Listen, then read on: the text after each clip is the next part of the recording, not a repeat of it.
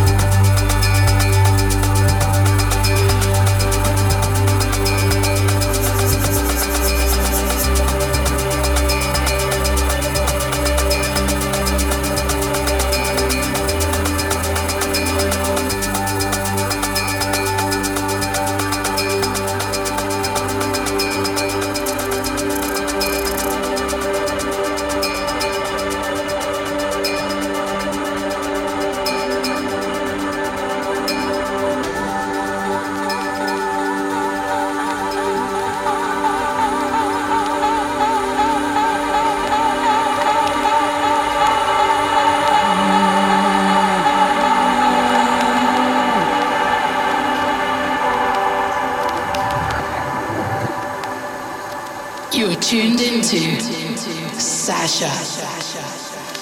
Get in touch at facebook.com forward slash Sasha Official or Last Night on Earth Music.